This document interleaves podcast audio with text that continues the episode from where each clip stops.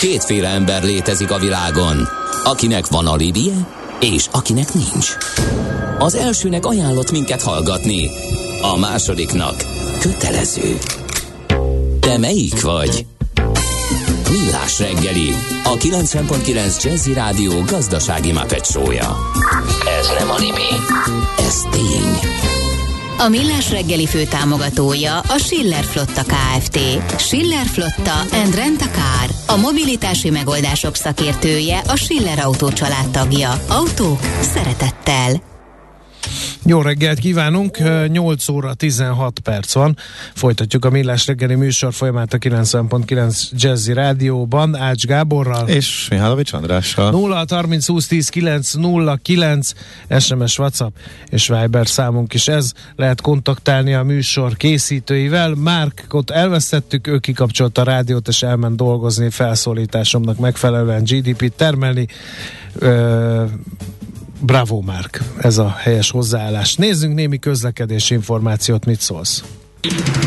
Budapest legfrissebb közlekedési hírei, itt a 90.9 jazz A főváros és környékének egyik neuralgikus közlekedési anomáliája a Budakeszi úton tapasztalható. Ott uh, kifelé lezárták az Irén utca előtt a Bölcsödénél a, a Budakeszi utat, mert vízvezetéket javítanak, csőtörés van arra felé.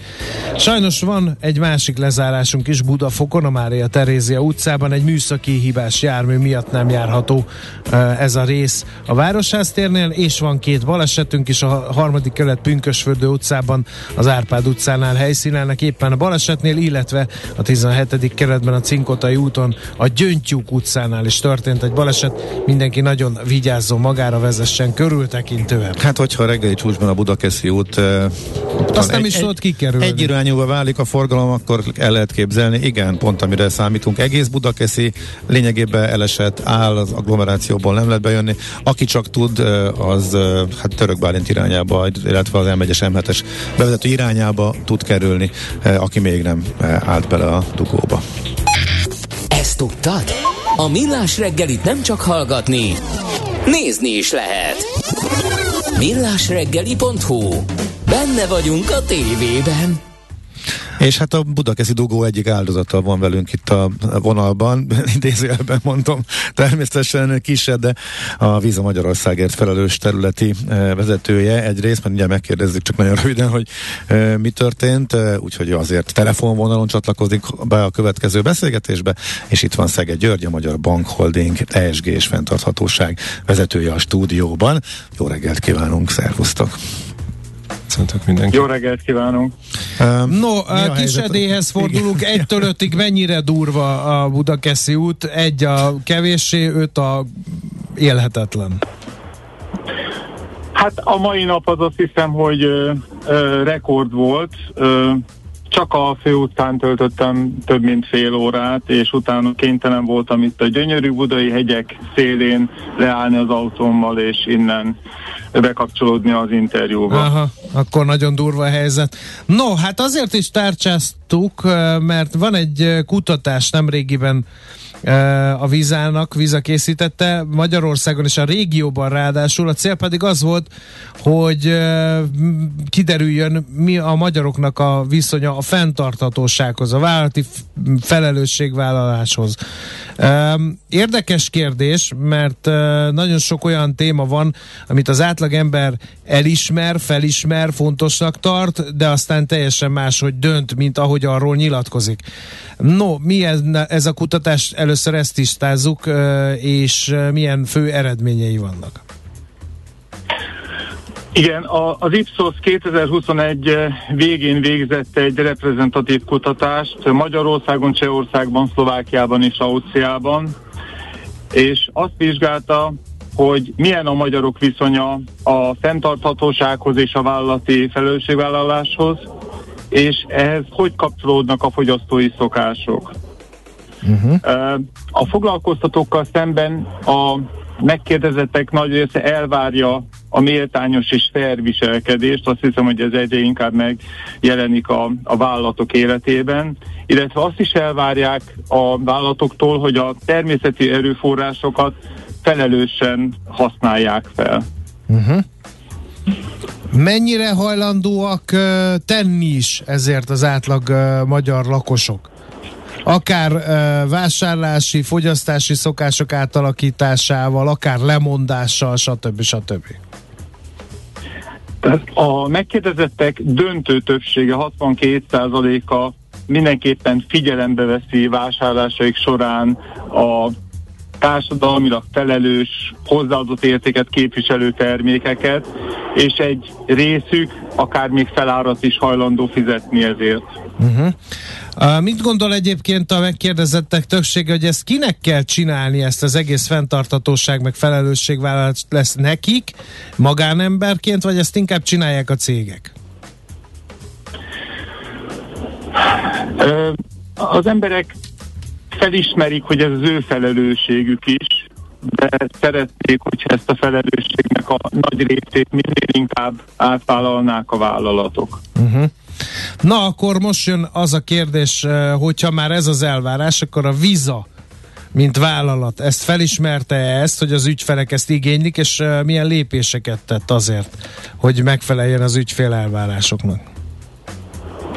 Egyrészt a saját működésünkben ö, ö, igyekszünk ezt képviselni, tehát a karbonlábnyunk már eleve csekély, és vállaltuk, hogy ö, tíz évvel a Párizsi megállapodás térkütézés előtt 2040-re nettó nulla kibocsátású vállalattá alakulunk. Ez az egyik oldal a dolognak. Ezen, ezen felül ö, a klímapozitív stratégiánknak a fő elemei, hogy a fenntartható életmódot inspiráló meglátásokat és trendeket vizsgáljuk, kutatjuk. Olyan bankkártyákat és számlákat hozunk létre, ami ezt támogatja, és külön ö, hangsúlyt fektetünk a mobilitás, az utazásban, a fenntarthatóságnak a, a elősegítésére. Hogy lehet fenntartható egy bankkártya? Az anyagában, vagy, vagy a tulajdonságaiban? A, a takarékbanknak a víza zöld bankkártya egy nagyon jó példa erre. Ez 85%-ban újrahasznosított anyagokból készül, uh-huh. de a, a virtuális kártyák a telefonokban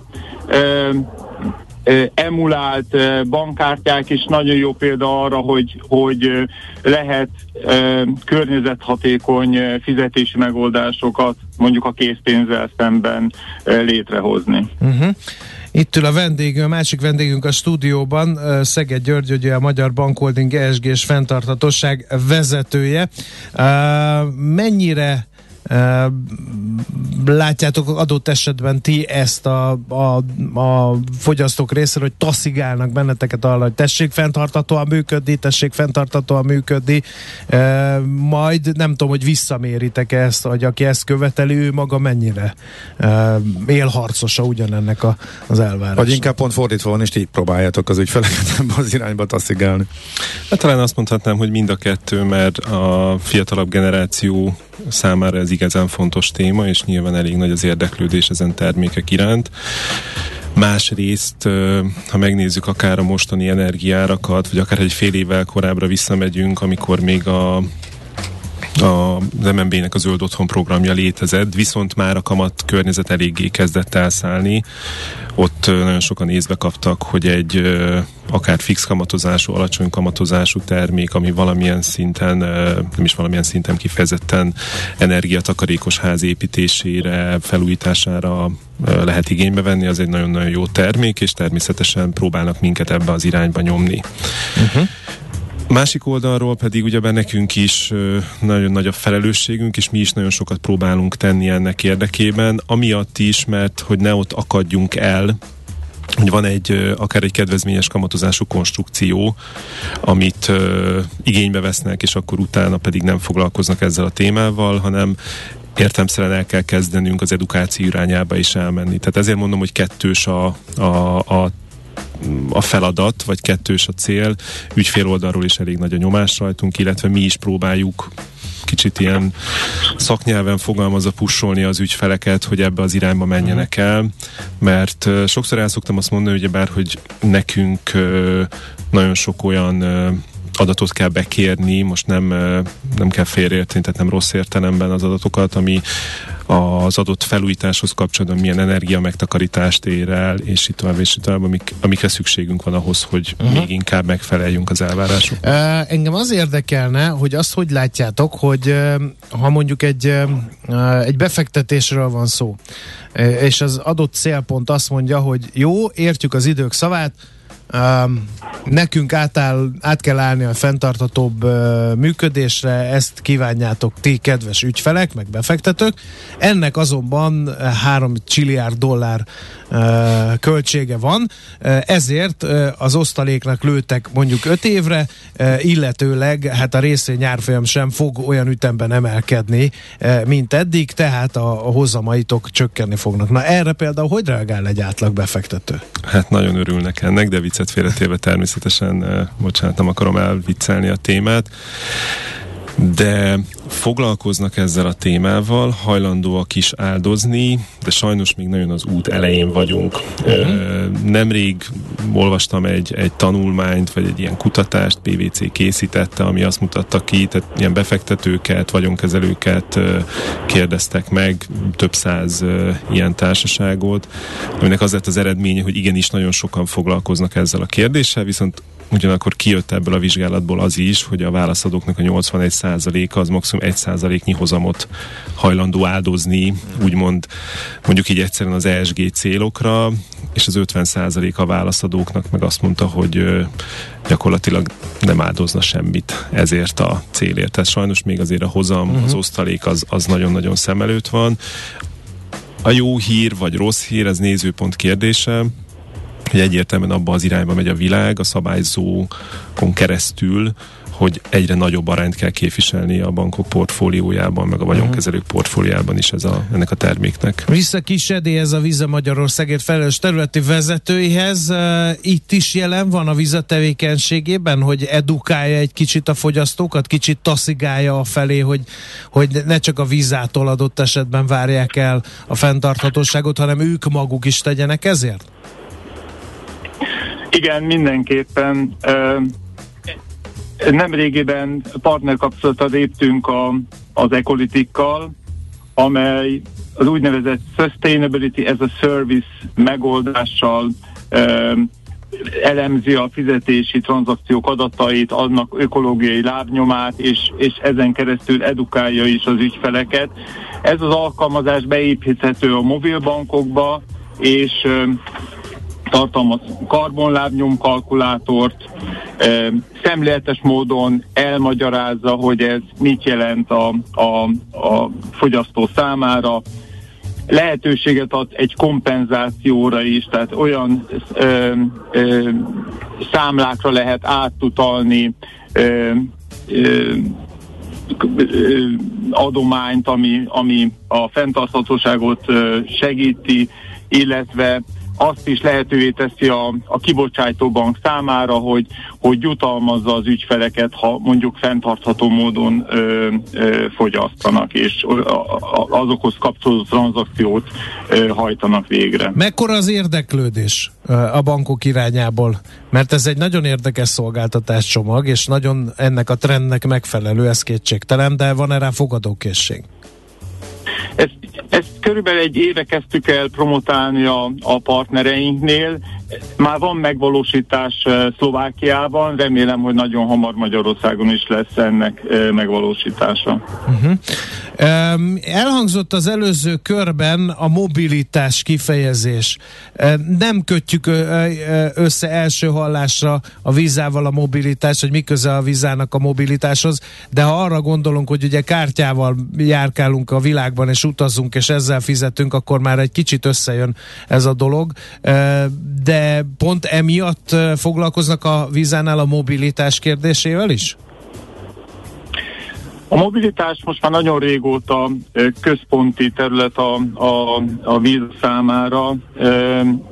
Korábban a, az érintéses technológia elterjesztését segítette ez nagyon, de azt is észrevettük, hogy, hogy a tömegközlekedésben vagy ahhoz kapcsolódó ö, tranzakcióknak a növekedése az messze meghaladja az egyéb tranzakcióknak a, a növekedését. Uh-huh. Például Budapesten ö, több mint hétszer gyorsabban nőtt a tömegközlekedéshez kapcsolódó vízatranzakcióknak a száma, mint az egyéb vízatranzakciók száma és a tömegközlekedésen túl foglalkozunk a eljármú töltők gyártóival való együttműködéssel is, és azt szeretnénk, hogy, hogy az az eljármű tulajdonosok a töltést kényelmesen és egyszerűen tudják kifizetni. Uh-huh.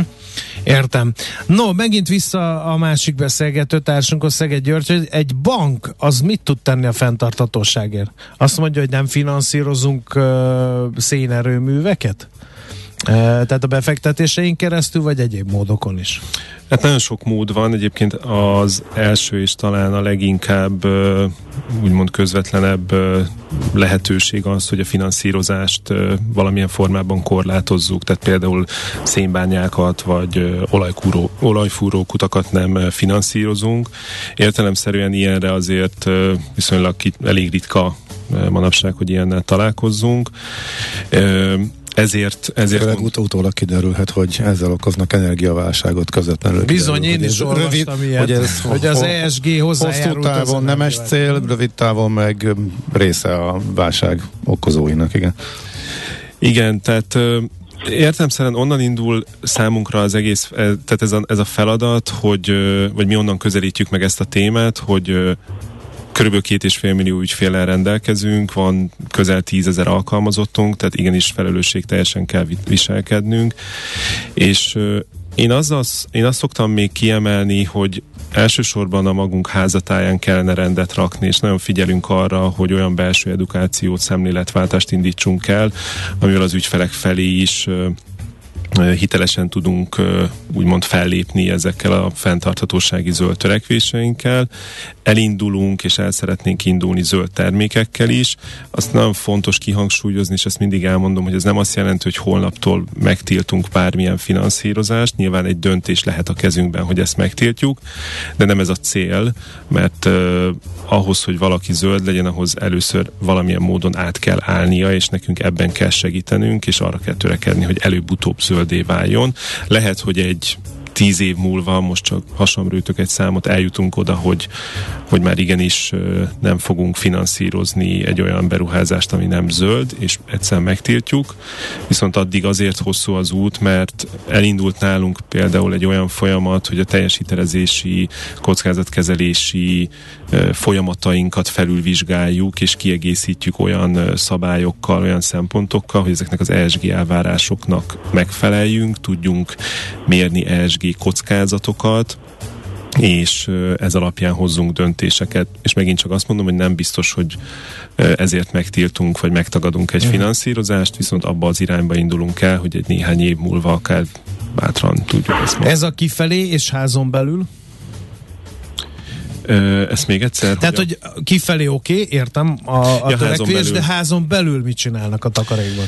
Értelemszerűen ö, maga a mi saját karbonlábnyomunknak a, a folyamatos, fokozatos csökkentése, illetve elérni azt a célt, hogy mi nettó karbonsemlegesek legyünk. Ez egy nagyon-nagyon hosszú út, vagy ez is egy hosszú út. Sokszor előfordul az, hogy vannak vállalatok, akik úgynevezett ilyen karbonkreditekkel ellensúlyozzák, tehát lehet vásárolni karbonkrediteket, amivel ellensúlyozzák azt a karbonlábnyomat, amit ők ki, úgymond kibocsátanak.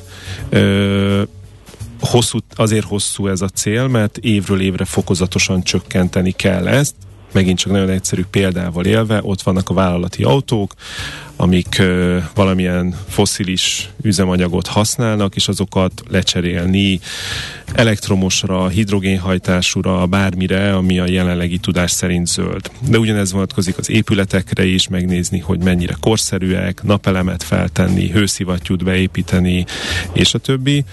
És értemszerűen a, a saját munkavállalóinknál is elérni azt, hogy odafigyeljenek a, a a hulladék, tehát a szelektív hulladékgyűjtésre kikapcsolják a, tehát lekapcsolják a lámpát, ha elhagyják az irodát, kikapcsolják a számítógépet. Sokszor szoktam mondani, ez nagyon sokszor, ta, sokszor tapasztaltam, bármilyen munkahelyemen voltam, hogy valaki az év 365 napjában bekapcsolva hagyja a számítógépét, mert annyira egyszerű, és rengeteg ilyen kis apró mozzanat van, amivel fel kell hívni az emberek figyelmét. Mennyire van, és akkor kisedéhez fordulnék az utolsó kérdéssel, én meglepve olvastam ebben a felmérésben, amiről, aminek az apropóján beszélgetünk, hogy a válaszadók 70%-a azt mondta, hogy ha környezetbarát dolgokat vesz, vagy azt csinál, és ezt jutalmazzák, na ő akkor biztosan szívesen tenni ezt. Ugye a kártyatársaságok, meg a bankok is ilyen visszatérítésekkel már azért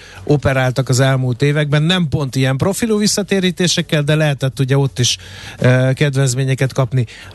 Ezt az attitűdöt, hogy ha jutalmazzuk a környezetbarát termékeknek a választását, ez például a víza csinálja?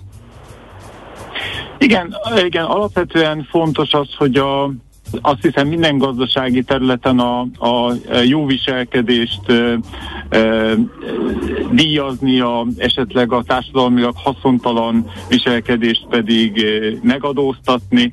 Azt hiszem, hogy mi is ezt az utat követjük, és, ö, és ö, nagyon sok esetben vannak olyan visszatérítések, ami egy, egy adott viselkedésnek az elősegítését célozza. Uh-huh. Jó, hát nagyon szépen köszönjük, urak, hogy uh, itt volt voltak velünk, és hát sok sikert, mert hogy ez ilyen közös érdek, hogy akár a Visa, akár a Magyar Bankholdingnak a törekvései sikerre járjanak, mert egy kicsit jobb hely lesz a világ, ha ez így történik. Köszönjük még egyszer! Köszönöm én is. Köszönjük szépen.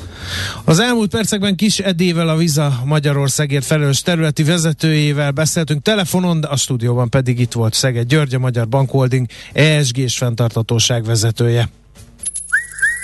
Aranyköpés a millás reggeliben. Mindenre van egy idézetünk. Ez megspórolja az eredeti gondolatokat. De nem mind arany, ami fényli. Lehet kedvező körülmények közt gyémánt is. No hát 1872-ben jól dereng az adás menet elejéről? Igen. 150 évvel ezelőtt. 150 évvel ezelőtt született Richter Gedeon, magyar vegyész, gyógyszergyáros, ismerős a neve? Ő pont nem az a kategória, amiről uh, Katona Csabával szoktunk beszélgetni, hogy van egy utcanévtábla, de igazából nem tudunk a, a névadóra semmit. Hát Richter Gedeonról... Nagy, nagyon-nagyon jó, hogy, hogy mindenki ismeri a nevét. Igen. És uh, uh, azt nem tudom, hogy ha azt, nem tudom, hogy ha azt mondom, hogy Kalmoperin, akkor azt tudnák-e egyértelműen hozzá, illetve a gyárhoz kötni a hallgatók, de talán azért viszonylag sokan. De az tök jó, hogy az államosítás ö, után is, szóval, hogy, hogy a nevét azért megőrizte, és a mai napig a gyár, és egy egyik legsikeresebb magyar vállalatként őrzi ma is. Igen. A Richter Gadon enyerté az ő emlékét. Aztán, hát ilyenkor, amikor 150 meg Richter Gedeon, akkor nincs más választás a millás reggelénk, mint Richter Gedeontól választani aranyköpést. Ami egy, nagyon, egy nagyon ismert idézet. Igen, tőle, ami összeesküvés elméletek táptala, és lehet, de ezektől mi természetesen elhatárolódunk. Így hangzik. A gyógyszereket nem bevenni, hanem eladni kell. Ugye? A gyógyszerlobbi töm bennünket a gyógyszerekkel összeesküvés elméletek. És ez a barátai mai, mai napig kiválóan most működik. olajat kapnak erre, hogy már a Richter Gedeon is megmondta. Aranyköpés hangzott el a millás reggeliben. Ne feledd, tanulni ezüst, megjegyezni arany. Mozgás jó, a mozgás egészséges, a mozgás motivál, serkenti a gondolkodást és fiatalít. Aki mozog, az boldog ember és kevésbé stresszes. Pályán, ösvényen, vízben, nyeregben, egyedül vagy csoportosan, labdával vagy anélkül, mindegy. A lényeg, hogy mozog. Épp testben. Hát tíz évvel ezelőtt, amikor Mizsér Attilát hívtuk volna, akkor lehet, hogy a Treasury rovatban kerestük volna. Kérem. Ezt például, ezt te sem tudtad? Nem. Na, e, de amúgy őt mindenki olimpiai bajnok öttusázóként ismeri természetesen, de most pedig a titulsába, hát talán nem tudom, a trén, meg, megkérdezzük. Író. A, í, tré, az író mellett a tréner lenne talán a legmegfelelőbb. Jó reggel, szervusz Attila!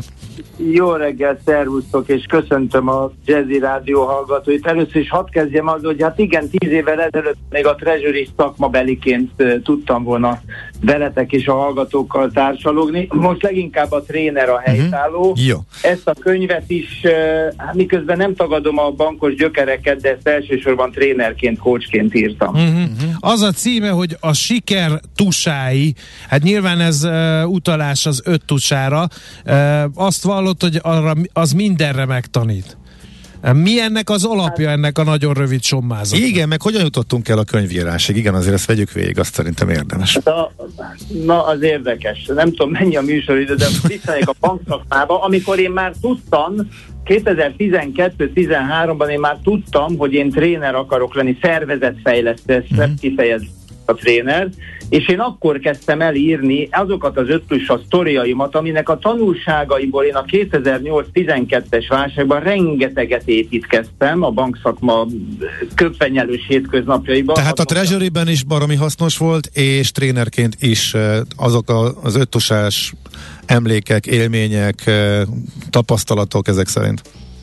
Abszolút így van, tehát például az önmotiváció, az önszervező képesség, hogy átálljak egy másik üzemmenetre, ami a treasury szükség van, tehát ezt nem kell ecsetelni, tehát egyéni szinten, de a csapatom vezetőjeként én rengeteget tanultam a csapatomtól, meg próbáltam nekik is átadni olyan gondolatokat, nem okvetlenül a sportsztoriaim elmesélésével, de annak a tanulságait bedobva, és ez, ez láttam, hogy motiválólag hatnak rájuk ezek a gondolatok, és a, amikor én tudtam, hogy tréneri akarok avanzsálni, és nem volt lehetőség, hogy a bankomban legyek full-time tréner, tehát főállású tréner, akkor én elkezdtem az exit stratégiát fölépíteni, és a könyv írásának a kezdete az az exit stratégiámnak volt a, a, az egyik motivuma vagy lépése, ha szabad így mondani. Uh-huh, uh-huh. Aztán akkor vi- évekre jöttem, mert volt más teendőm, és Aha. akkor végül is Pallas Athéné kiadóval másfél éve hozott össze a sors,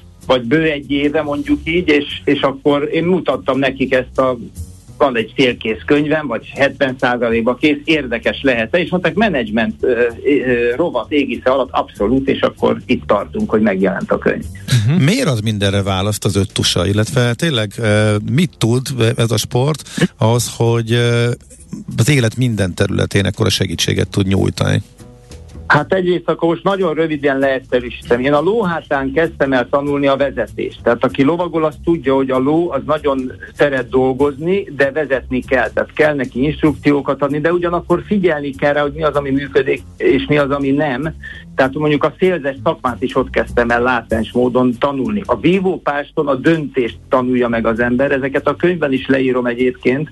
Tehát ott muszáj eldöntened, hogy mit csinálsz. Mi az, hogy, mi, mi az, hogy döntést? A gyors döntést, a villám gyors a döntést. Gyors, a, a, a gyors döntés, a villámgyors, és hadd tegyem hozzá spontán, intuitív alap merjek dönteni, de hát aztán persze tudomásul kell venni, hogy a felelősség, az eredmény felelőssége mindig az enyém, tehát ez is a vezetői készségekben egy hihetetlen fontos képesség.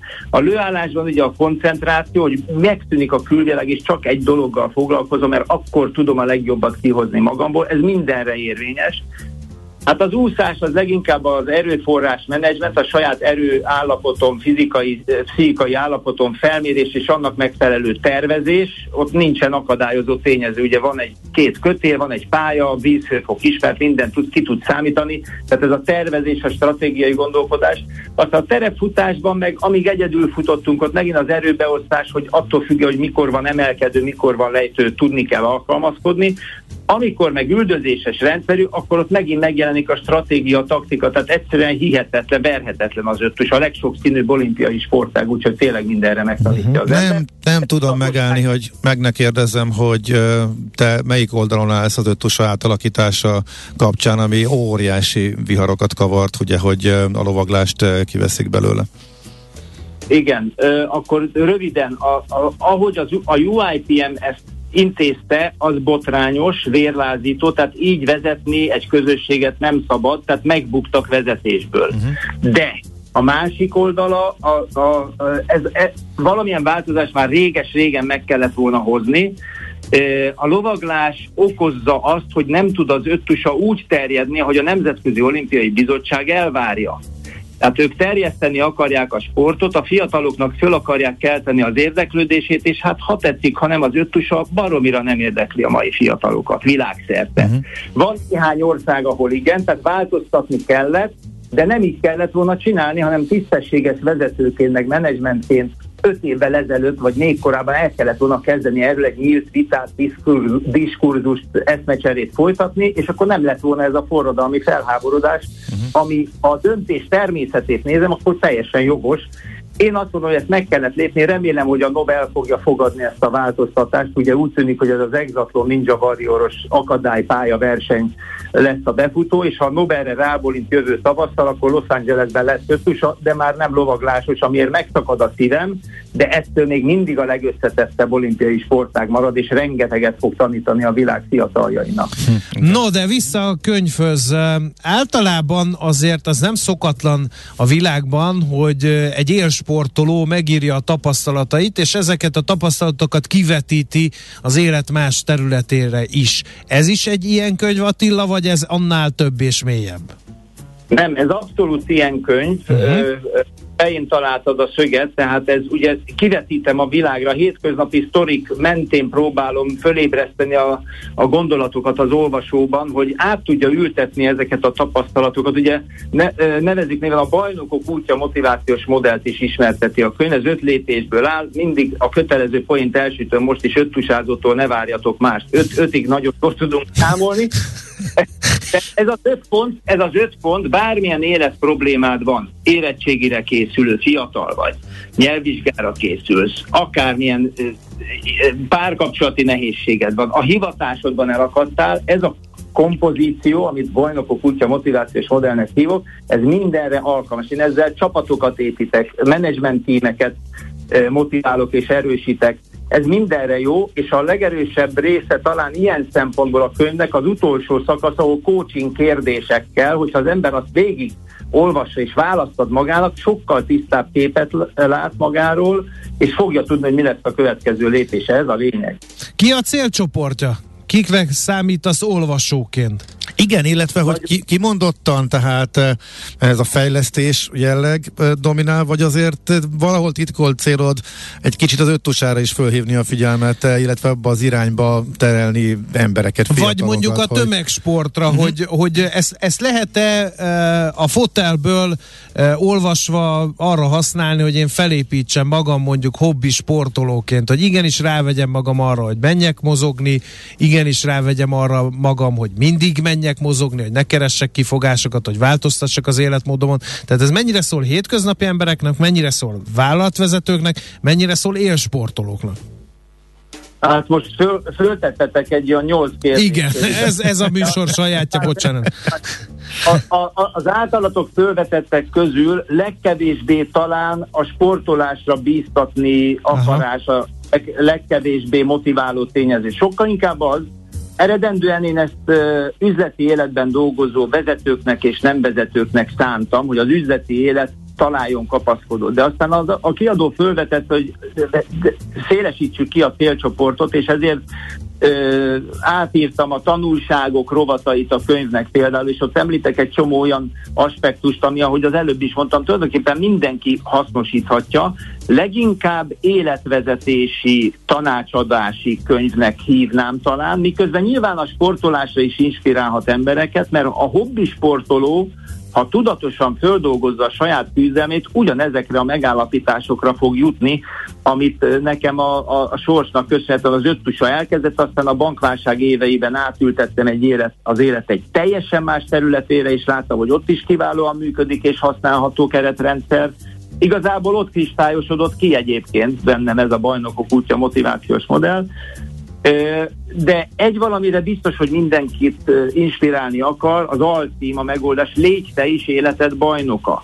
Tehát nincs olyan megoldás, vagy nincs olyan élethelyzet, ahol ne lenne megoldás. A kérdés csak az, hogy megtalálom-e, és meg tudom-e tenni a következő lépést. Ez a könyv ehhez próbál mindenkinek kapaszkodót és segítséget nyújtani, miközben a, a, a sportos sztoriaim nyilván színessé teszik, és remélem, hogy nagyon sok sportoló fiatal is, különösen ötűsázok örömmel olvassák majd, hogy a a egykor volt hős Mizsér, az mit tudom én, hogy élte meg a Melbourne futást, amikor leesik a cipő a lábáról, és a többi, és a többi.